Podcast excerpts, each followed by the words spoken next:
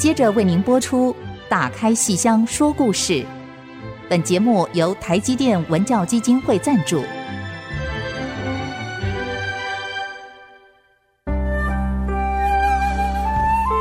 打开戏箱子，看见台上的精彩一刻。戏箱子里还有许多你不知道的喜怒哀乐、悲欢离合。让戏曲专家王安琪、罗世龙和您一起打开戏箱说故事。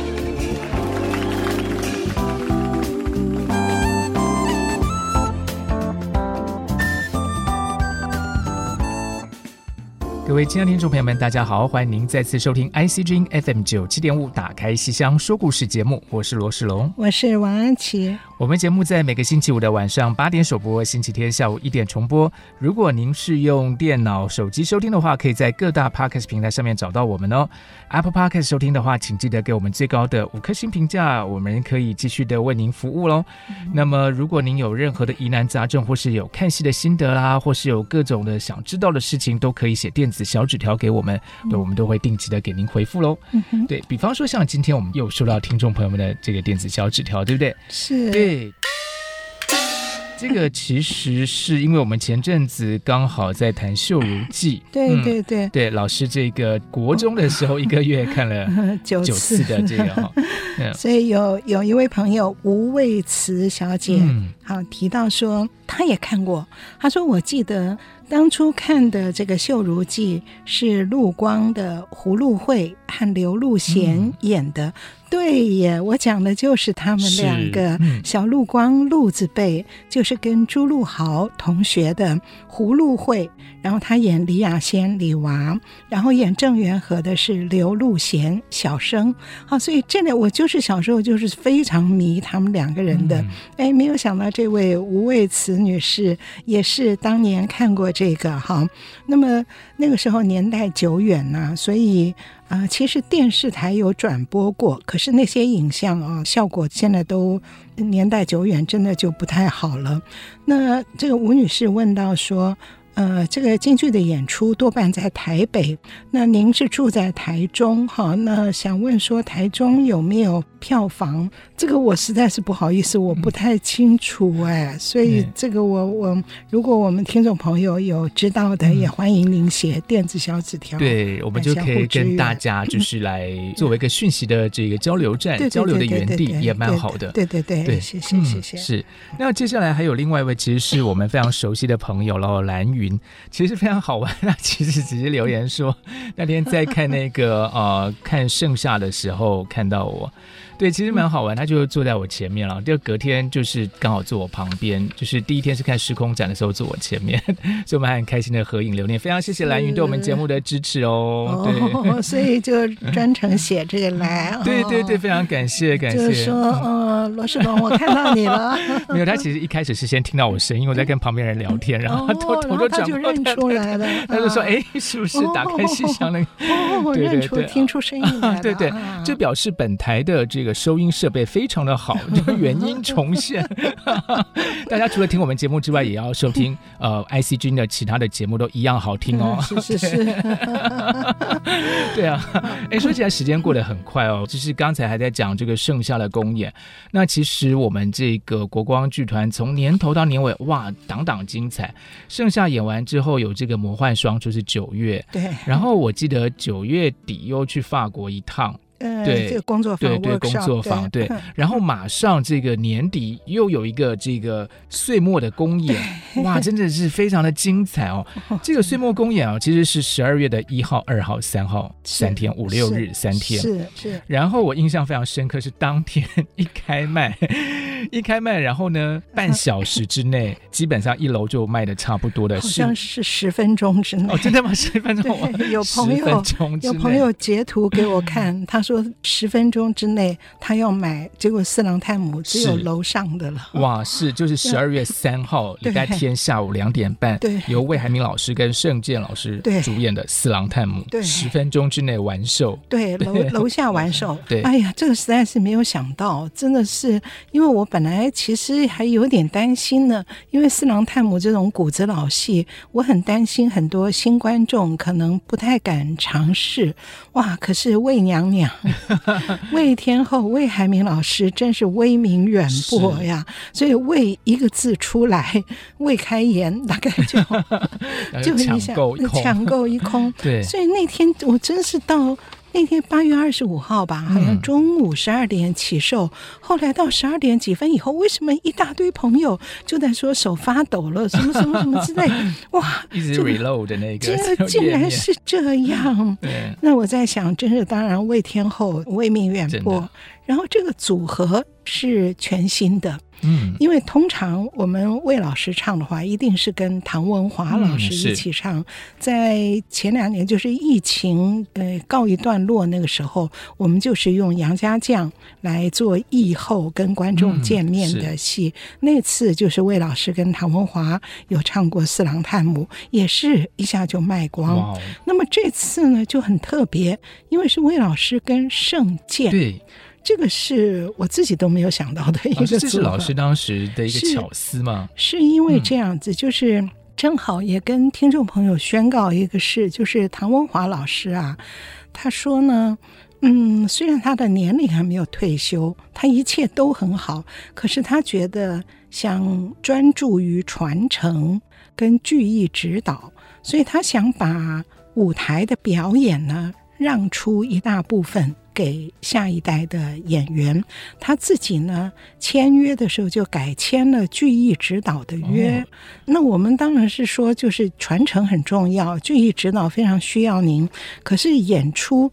观众不会放过你的，那么可是他是希望说比较有特别的、特殊的日子的时候，他才来演，而不要说每一档都演，就占了年轻演员的这个演出机会。那他想的非常的宽容大度了。所以当唐文华老师改了这个约以后，那我们想到了这个四郎探母的时候，而这个四郎探母呢，其实会排这出戏也有个原因。呃，最近于大为研究学会，嗯，因为八二三。对，对，所以从大概七月底八月开始，于大为研究学会呢就办了一系列的学术研讨会，在台大的总图也办了于大为藏书的展览。那个于大为虽然是国防部长哈，虽然是武将，可是他是读书人，嗯，非常喜欢读书，所以他的藏书后来都捐给台大总图。那于大为生前对文化对艺术很关心，所以他最喜欢看的就是魏海敏的《四郎探母》。哦，原来是这样子，他非常喜欢看，嗯，所以于大为研究学会事前有跟我们联络过，说我们一系列的纪念活动里面，希望国光也能够由魏海敏老师来。主演一场《四郎探母》，嗯，那他们学会呢也会去看看有没有朋友能够借此来缅怀当年这一切的情况。好，那么所以我们就把十二月三号这个岁末演出呢，我就安排了魏海敏老师的演出。那么然后同时，因为唐文华老师改合约，改成了剧艺指导，那我就想说，盛健这两年回到国光，那除了演新编戏之外呢，他自己也非常希望能够把传统老戏一出一出的整理出来。嗯、他跟魏老师如果能够演四郎探母，嗯，这也又是新的组合，而且也是满足了各方面的，是也传承了一个经典老戏。经典老戏、嗯、是。是。那好像他八月就是那个剩下的演出剧演时空展，也是他要求，就是他说希望学于淑妍于派。那么他想，他不太希望观众对他的印象只停留在花美男、狐仙的那个。狐仙呐、啊、小云仙呐、啊，哈，就是他就是说不希望只是以色那个 迷人，而希望他一心喜爱的余派老生的艺术，能够让他一出一出的钻研，色艺双全。对，我也不也不是也不能这样讲，对对。其实这是一件很难的事，我也一直跟他谈，因为余派艺术啊，讲究的是很不食人间烟火，嗯，也就是说是很内敛，嗯，很含蓄。不可以洒狗血，不可以太激情，嗯、是甚至有的时候是是静若处子，是、哦。所以这一类的表演呢，如果你的唱功的呃韵味儿，如果观众没有办法百分之百接收的时候呢，那个戏剧的感染力啊。我会有点担心，嗯，因为它的剧情本身实在是没什么，是剧本本身也实在是没什么，全靠演员把戏救起来，嗯，这个才叫演员中心。戏曲有门道，听了更知道。我们常常讲的以演员为中心的剧场，这个演员中心啊，不是那么简单，并不是说。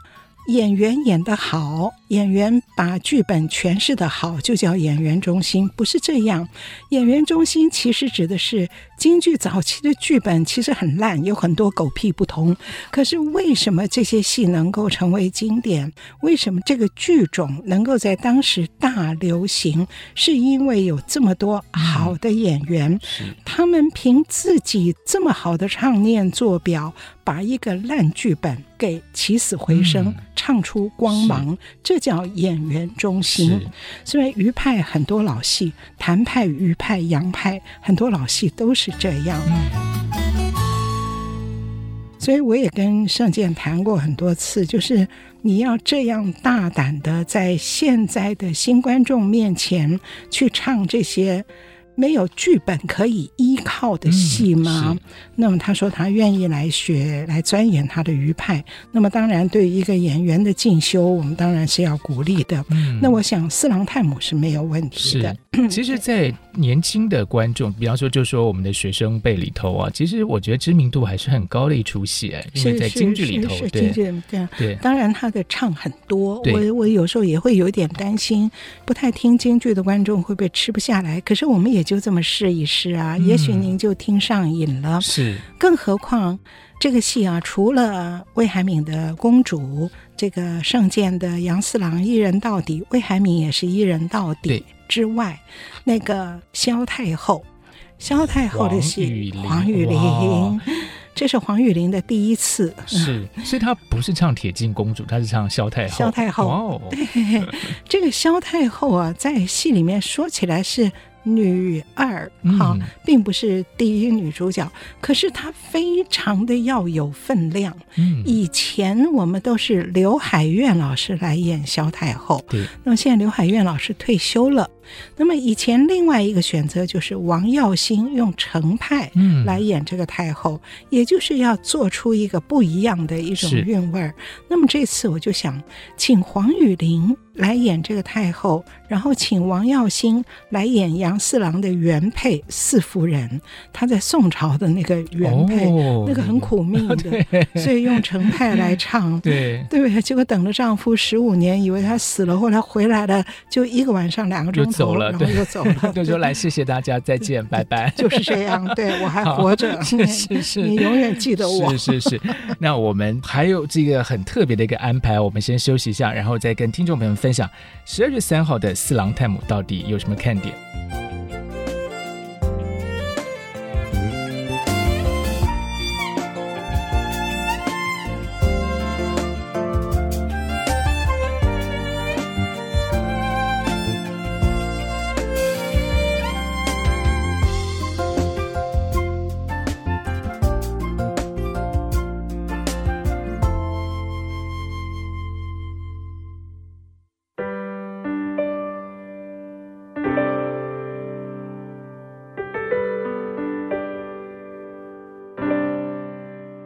欢迎大家继续收听《打开戏箱说故事》。今天我们跟听众朋友们分享的是今年年底十二月一号、二号、三号国光剧团的岁末公演啊。刚才其实讲到，就是一开卖十分钟就销售一空的《四郎探母》。对，这是由魏海明老师跟盛景老师啊担纲这个男女主角的一个演出。不过，其实刚才老师特别提到说，像呃黄雨玲的萧太后，对，还有王耀星的这个原配原配四夫人，对对对，对，对，其实都是个个有亮点哦。对对，王耀新老师，大家应该在那个盛夏公演的时候看他唱这个《春秋亭》，锁麟囊的《春秋亭》，这个真的是好好好好听啊，声音好美，然后这个人也好美，对，然后整个韵味。那个角色的诠释非常的惟妙惟肖，对对对。然后这次是要演这个苦命的 四夫人啊，就是一个晚上两个小时见面，正是。然后虽然他恨的打了他一耳光，打了杨四郎一耳光，解解气啊。对。对那么黄玉玲演的萧太后啊，本来黄玉玲说：“哎呀。”魏老师，我演萧太后，这样会不会她有点不敢？可是其实她太客气了。嗯、也就是说，京剧的表演呢，因为它不是写实的，所以演员的年龄、辈分，甚至关系啊，通通都跟剧情不相干。是，所以我们有看到过那个。爸爸演嫖客，女儿演妓女。哦，现实生活中是真的妇女，然后这样的意思吗？对对对，现实的妇女就是台湾的这个刘玉玲跟刘富文父女两位。嗯、那女儿唱这个三堂会审，唱那个玉堂春 苏三，嗯、然后爸爸演那个王金龙，然后还一直在公堂问案，问他你第一个开怀的是谁？他就说是那王公。公子，然后十六岁开怀，哇天哪！台下观众乐得 笑的不得了。到底是艺术模仿生活，还是生活模仿艺术？我这其实无关啦，他们就是在演那个 就是就是监入嘛，对啊，对啊，对。所以这个黄雨玲不用担心她的辈分。那个看到魏老师，大家都吓得。那反正也就是演那个角色。嗯、对。而这个萧太后这个角色呢，通常是用上派，也就是梅上成群的上，哦、上小云。嗯、上小云呢，铁嗓钢喉，所以他的唱腔啊是很，很怎么讲，很刚劲有力，嗯、就像萧太后哦，一国之主。而且他的腔唱腔本身也都是棱角分明，那这就是不是那种婉约缠绵的。哦、那个萧太后不但能够那么柔 柔软缠绵嘛。萧太后其实是那个番邦的那个太后嘛，对对 对，不知道怎么讲那个国主，对对对对对对，嗯。然后他穿着那个花盆底儿，嗯、就是他们旗人的那个旗鞋，那个旗鞋的高跟呢。不是在头，也不是在尾，是在中间，所以整个像一个花盆的底子，嗯、所以叫花盆底儿。穿着花盆底儿，然后那个走路要非常有派头，嗯、这才是一个太后。哦，对了，我想起来，这个魏海敏老师啊，她穿旗装特别好看。嗯，因为铁镜公主嘛，她旗装嘛，是头上梳着旗头。好，然后这个旗装我们现在看清宫戏都很熟悉了哈。他头上穿旗头，身上穿旗袍，脚底下踩着花盆底儿，这一身装扮在身上。可是你要走的不好看，台步要走的不好看呢，就显不出这一身的利落。嗯，那魏老师特别讲究，就是这铁镜公主的个性其实是。很豪爽的，是对，所以她从台步、从念白、从各种做表，他都把这样的一个人物塑造出来。是，所以我们看魏海敏老师的戏，光看他的这一身旗头、旗袍、旗鞋，就是花盆底儿，看这一身旗装，然后听他们念白，其实就。就够劲儿了。是，大家在那个海报上就可以看到魏老师的那一身装扮。对，对，对，对，对，雍容华贵，艳光四射，真的，真的是真好看，真是对。那么杨四郎呢？那他穿的其实还是汉人的衣服，为什么呢？为什么他明明做了番邦驸马，而且十几年了，十五年，十五年了，十五年才生孩子。哦，对，一开始的时候，铁镜公主就抱给小孩坐在那边唱嘛，对，刚刚满月不久，对对对，十五年后才 才生孩子。那个为什么为什么杨四郎的装扮还是穿汉族的服装、嗯、宋朝的服装？因为这个装扮呢，他只要在背后用那个白色的狐狸尾缠在背后，嗯、象征一下，就代表他是北国的，嗯、是这个塞外是番邦的人士了，所以不需要全部的换成这个胡人的服装。其实我小时候看《四郎探母》，我看到那两根那个白色的狐狸尾，我好喜欢哦！我觉得那个装饰好美，然后这边什么两漂亮，对，对而且那个。我看到以前那些影片啊，当他坐下来的时候，有那种剪场的，会从后面出来。那个剪场的就穿个长袍出来检点场面，有的时候帮他们搬椅子，有的时候帮他把那个狐狸尾撩起来，好让他坐下。哇，真的是 那个派头好大哦，就是看戏好爽快呀！我觉得。那我就有一个疑惑啦，为什么这个嗯番邦的或者说这个旗装为什么比较好看呢？呃，也不会啊，宋朝的衣服也好 看，啊。我个人审美的问题，这样。宋朝衣服也好看，是是是。可是你看四夫人为什么穿的那么？藏青色的，因为她心情不好嘛。对啊，老公走了十五年，不知生死，所以她也懒把鲜花带，也懒上梳妆台，是，所以才会穿的那么。然后先生穿那么漂亮，对对对，穿那么漂亮，然后回来说：“你看，我好好的，真的，我好好的。”对，然后还穿的这么漂亮，然后然后我还娶了一个，我还生了个孩子，对，也很漂亮。所以这个戏其实想想是非常。非常有意思的哈，各位不要觉得说好像是很老的戏，嗯、而且他唱腔真的一段接一段的非常好听，然后角色分配也非常的周全。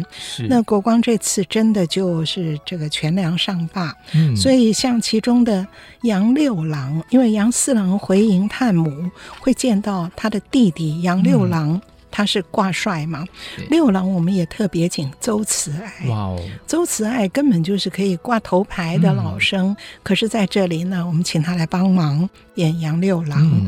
然后六郎还有一个儿子，这个杨宗保。那是请了年轻的这个女小生林玉慈，啊、嗯，林玉慈上回演了小燕的吕布，然后也演了周仁献嫂，都非常出色。嗯、对，所以再给她一个磨练的机会。哇那么当然四郎探母、嗯、这个娘，哈，当然是一定要提的啦。那么是老旦，是国光最重要的老旦。罗善珍啊，由他来饰演，好，所以这这出戏啊，也难怪开票十分钟之内把一楼的所有的票券全部扫光。是，那其实这个戏啊，真的是大家都印象非常深刻，而且非常的有名哦。我们的同学啊，真的是连这个大学生他们都说知道那个叫小番那一句，哇，就是那个。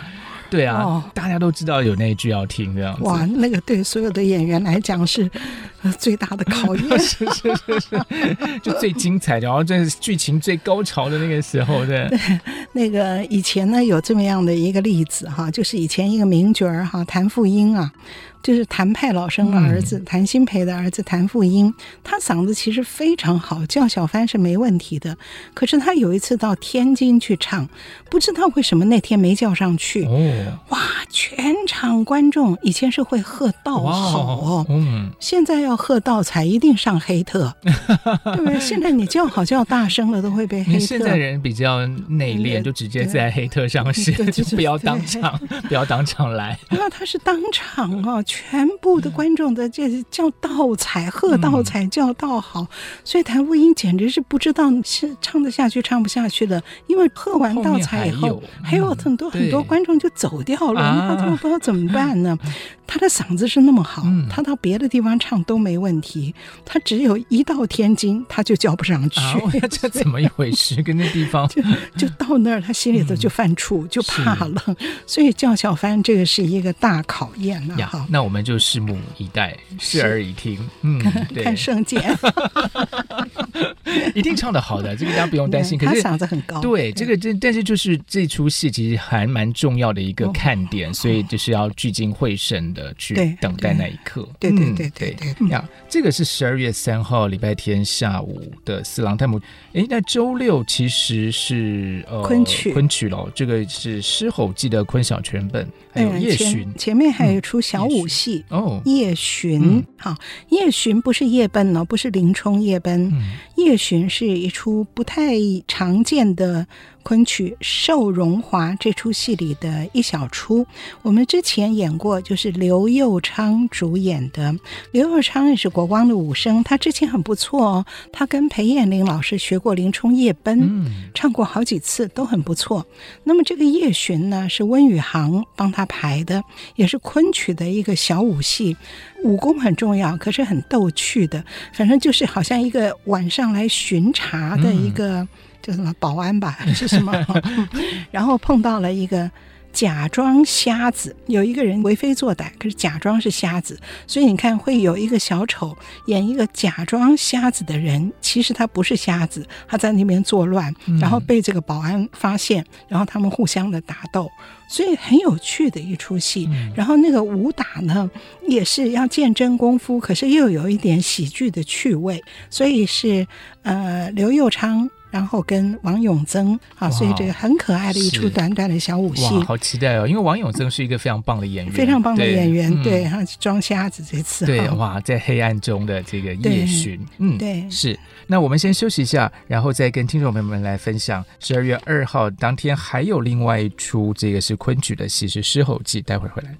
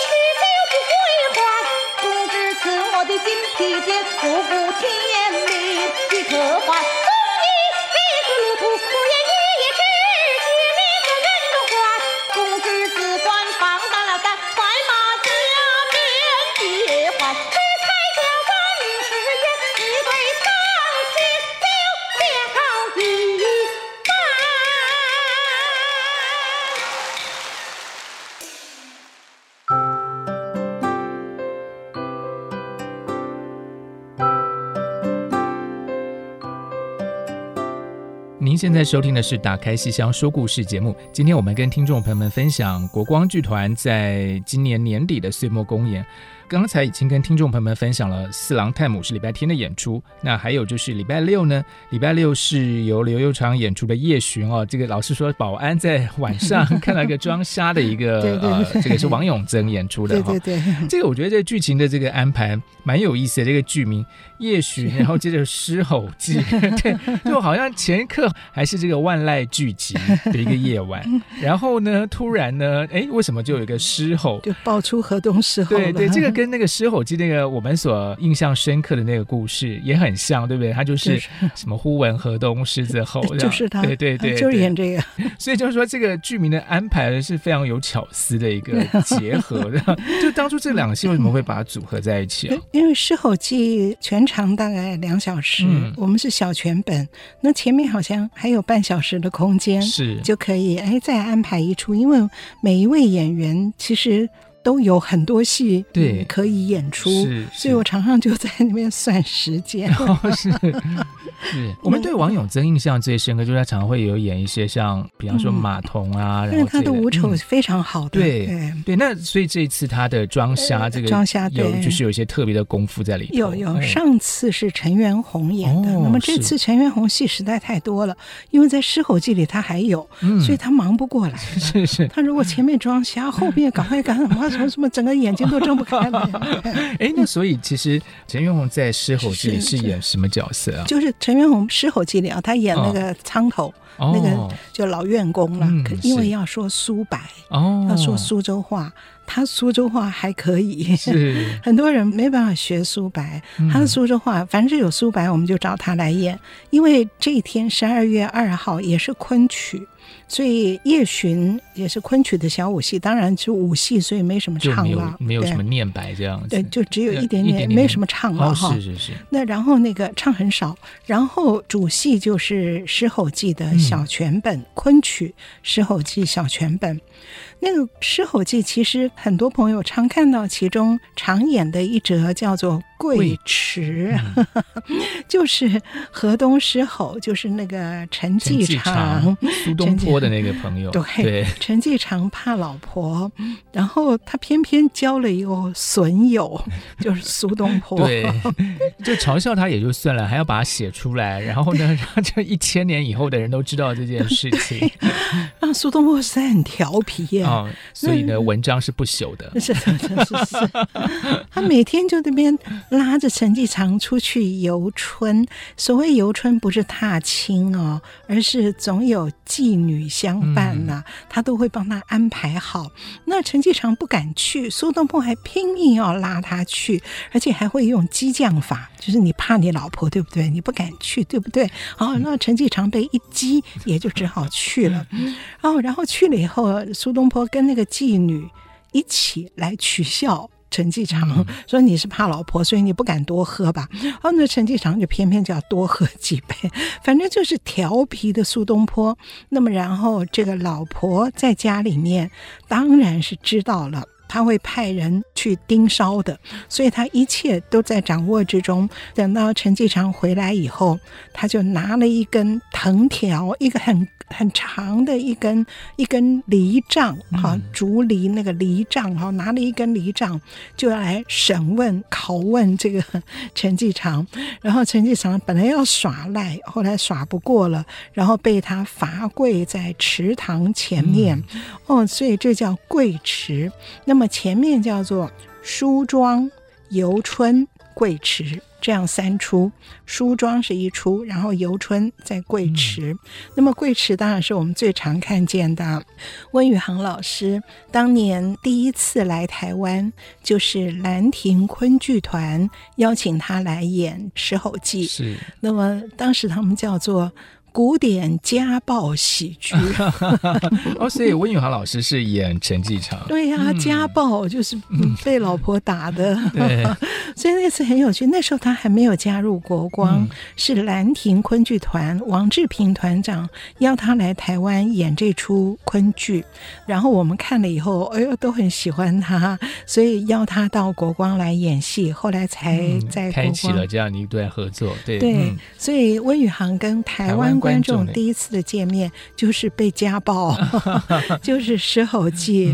然后我觉得温以航实在长得很有喜感，所以他真的是像怕老婆的样子，然后又充满了喜感，所以好可爱。老师怎么会觉得他有喜感呢？因为我至少我对他的印象，其实最早应该是那个《牡丹亭》啊。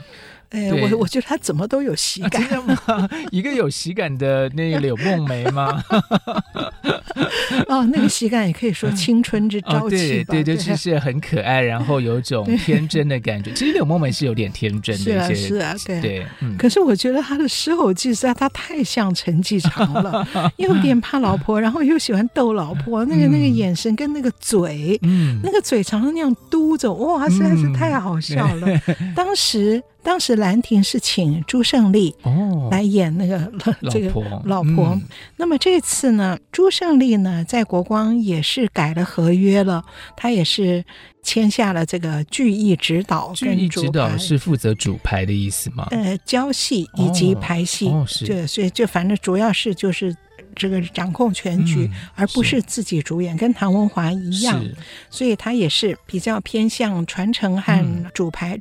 老戏叫主拍，新戏就是导演嘛，好、嗯，所以这一次的十二月二号的时候记，这个温宇航是带着那个最年轻的谢乐哦，所以这是谢乐演这个演他的野蛮女友。啊、哦，不是，这已经不是女友，这个是演太太，对，对，嗯、哦，我想谢乐要经过很多心理的挑战，因为个性应该不是这种人吧？他很乖呀、啊啊，很认真呐、啊 嗯，然后要面对的是老师，嗯、是温宇航老师，要揪温宇航老师的耳朵，我说我来打你，对啊，还要真的打他的耳光，嗯、然后要罚他跪，然后要对他凶，哇，这个戏真是我难为谢乐了。可是温宇航老师就单挑让他来主演全部小全本的《狮吼记》哈，真的是非常可爱。谢乐呢，他的昆曲啊，他是。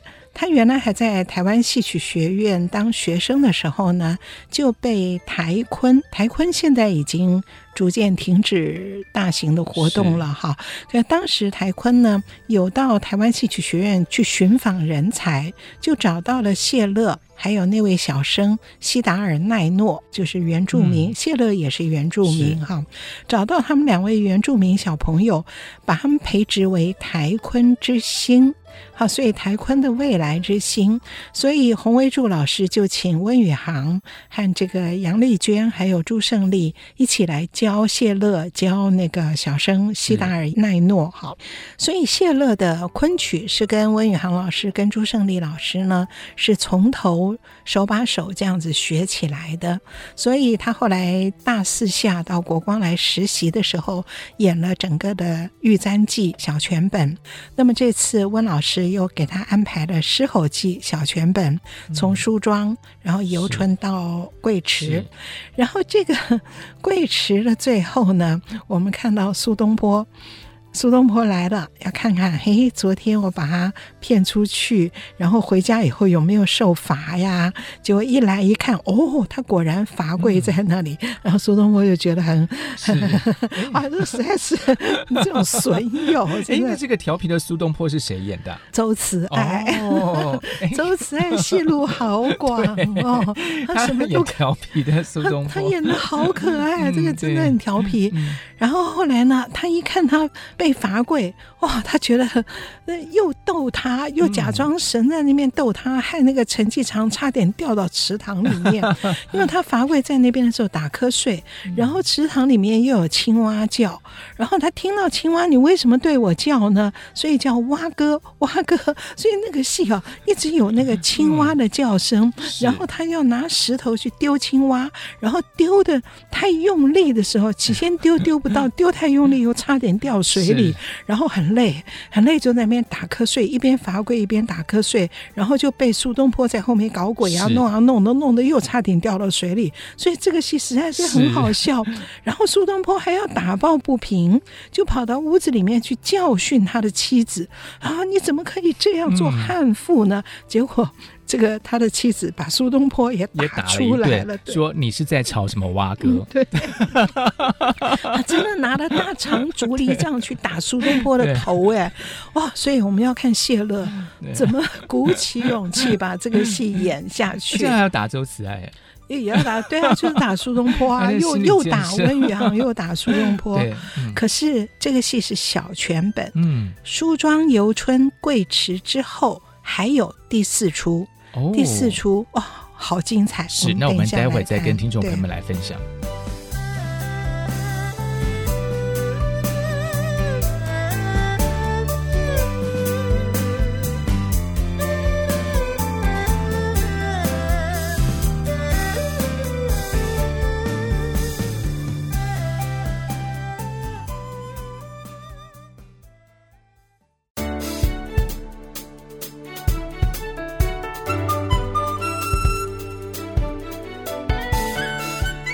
继续收听《打开戏箱说故事》。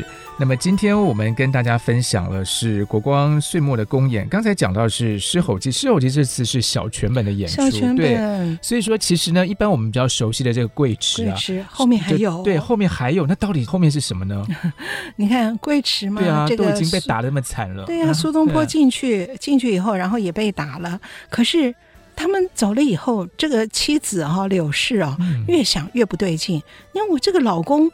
就被这个损友拉出去，在那边那个拈花惹草，然后这个损友还跑到家里面来，来摇旗呐喊来助阵，所以他就拉着她的老公告到官衙去。嗯，就你看你怎么伙同你的朋友一起来欺负我呢？所以告县官，然后县官呢就要责备 责备这个这个柳氏哈，认为他太凶悍了。结果县官。的老婆。哦，所以第四出叫做三怕哦，第一怕当然就是。陈继常怕怕老婆，怕老婆。嗯、第二怕是县官，县官本来要惩治悍妇，结果县官回衙去以后，他的妻子是更悍的妇，哦、所以他那个悍妇要惩治县官，然后县官又告到土地那边，然后土地本来也要惩治那个县官的悍妇，嗯、结果土地婆，所以这是三层三怕。那么这个很好玩，这个地方，那么演这个三个老。老婆的哈，嗯、第一个当然是谢乐啦哈，嗯、第二个县官的老婆是陈长燕，哦、陈长燕的戏路也非常广，她可以演杨贵妃。对，他上次那个盛夏的时候也有演，演那个平贵别窑，因为王宝钏演的好好啊，王宝钏这么有贤德的人，然后现在演这个悍妇，现在还可以，他也可以演很凶的。然后最后那个土地婆周子敏，哎，他蛮适合的。可是他他很悍吗？他他可以演很悍。嗯，周子敏很好玩。对，他在春秋亭里面演梅香，对，大家都觉得好可爱。是，就是以前比方说像春草闯，上他演那个秋花嘛，对对，傻丫头，他好厉害哦，真的好可爱，真是。所以这次可以看到他演土地婆。对 对，所以这个是 这三怕，我觉得这个结束实在太好笑。笑了，然后最后结论就是：哎呀，男男人怕老婆，天下太平。所以很可爱的这个，对呀，对，你看我们看《狮吼记》在剧场的演出，都演到这个桂池或者三帕，我们都觉得这个戏哇，女性权势至高哈。然后大家看了以后都非常快乐。可是我们又回到一个问题：如果你去读这个剧本，读这个昆剧传奇的原来的剧本。就会发觉后来其实不一样。嗯，我们之前好像有讲过《玉簪记》，对，我们就讲过《玉簪记》在舞台上演的那几出啊，讲的就是一个青春爱情。对，可是你读回原来的剧本以后，就会发觉那个里面其实不一样哈。那么今天的《狮吼记》其实也是这样，所以后来会被选出来演的。真的就是精华，没有被选的啊，实在是不能演。是他没有被选的是什么呢？就是他都告官回来了。已经三怕了，然后苏东坡还是不甘心哦，他又要给陈继常纳妾，而且他帮他找好了一个他的侍女，然后要送给陈继常。那陈继常当然何乐而不为啊，送上门的。可是就是怕他太太，然后呢，那个他太太也发觉他有点不对，所以他太太就把陈继常在书房里面啊、让他在书房读书的时候，他在他脚上系一根红绳，就说。你在书房读书，可是这根绳子啊，我在闺房里面我牵好，我就随时看看你在不在，所以就好像那个叫什么，呃，什么按钮一样，我就随时这样拉一拉，看你在不在，有没有溜出去。我不必每天守在你边上，我在闺房我就这样看。这怎么让我想到一种什么席花藤下小金人的感觉？对对对对，真的有点这个味道。对。然后呢，你看苏东坡又给陈继常出主意了，他就找。找一个巫婆什么来帮忙？这个后面很 设神怪，就是让陈继常逃出去，嗯嗯、去跟他的侍妾去娶妾，嗯、然后呢，绑了一只羊。在他的书房里面，所以那个羊腿那个绳子系到羊腿，所以他的妻子在闺房里面就拉拉拉，哎，有人有人。可是羊不会叫吗？没叫，一拉羊就没。过一会儿，他跑去一看，哎呀，怎么不是我丈夫？怎么变成了羊？然后巫婆跑过来说，就是因为你太悍了，太凶悍了，所以你看被惩罚了吧？阎王爷惩罚你的老公，你太凶悍，所以惩罚把你老公变成羊。所以这个戏又叫《变羊记》。哇，哇，这是实在是后面看的非常生气啊。然后这个这个他的妻子柳氏这样没有办法了。哎呀，那那我我不再凶悍了，赶快把他叫他回来。呃回来他就带了那个妾回来。那他本来想好好带这个妾的，可是实在忍不住，后来又变得很凶悍，凶悍到阎罗王把这个柳氏给抓走，抓到阴曹地府去，还对他严刑拷打。哎呦，我觉得很过分，很过分。这个剧本看到后来，你真是觉得这个。难怪只能够演梳妆，对，游春贵池到三怕就已经不得了了，到高潮了。是，所以很多戏啊，那个你不要因为看了舞台的演出以后，就对这个编剧觉得这个编剧有前卫的女性主义的思想，其实是相反的。它中间的这一切过程，其实都为了要惩罚，都是一个男性的一个心理。你看这种悍妇要得到这样的惩罚，所以完。全是一个过程而已，哇！这看着气得要死。所以你看，我们看好多传奇的剧本，我我都是觉得有的时候恢复全本啊，嗯，没有必要。对，因为有些很就是枝节，然后乱七八糟的东西。对呀、啊，嗯、其实像《西楼记》，嗯，我都觉得如果他恢复全本，后面有一个关卡，我也就一直过不去。嗯、就是《西楼记》明明讲的是一对青春男女的爱情，爱情至高无上。嗯可是最后，当他们被迫拆开的时候，出来一个侠义之士。这个侠义之士要救那个女的，这本来是一件好事啊。可是这个侠义之士怎么救这个女主角呢？竟然是牺牲自己的侍妾，嗯、让自己的侍妾死掉哎。他牺牲了他，而把那个女主角救出来。嗯、然后我读那个剧本读得好生气哦，因为那个女主角被救了以后，见到了她心上人，然后你看我怎么被救的呢？然后一听说是你牺牲了你的侍妾，她一句话都没有哎。他一句、嗯、哦，悲哀、伤心、道谢，一句话都没有。哎呀，我觉得这个这些剧本实在有的地方，哦，我很受不了。所以这也是昆剧跟传奇啊，折子戏。才是精华，是折子戏比较有它的这个格调在，对，对有它。你看、嗯、单看一段，你看不到它的中心思想，可是它里面的细节描写的非常的细致，嗯，然后把这些常演的折子再串成一个小全本，就可能。是我们心目中想要的那个剧情，反而原来那个有些乱七八糟的，乱七八糟的，像那个什么变成羊的那个，哎呀，真的，你看剧名都叫《变羊记》，对，就是又乱七八糟，而且那个思想我们没有办法接受。不过，倒是我觉得蛮好玩的，是有点让人想到那个呃英国中世纪的乔叟写的《坎特伯里故事》的这种感觉了。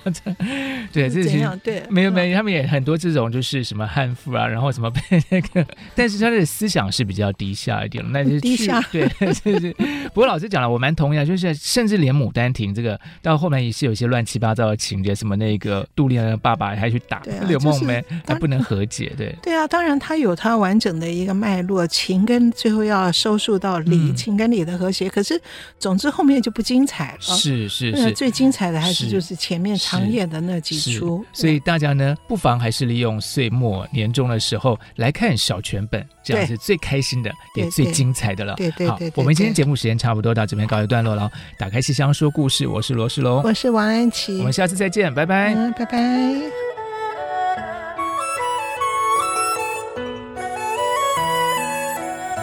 本节目由台积电文教基金会赞助播出。台积电文教基金会深耕文化经典，引动艺术风潮，与您共筑美善社会。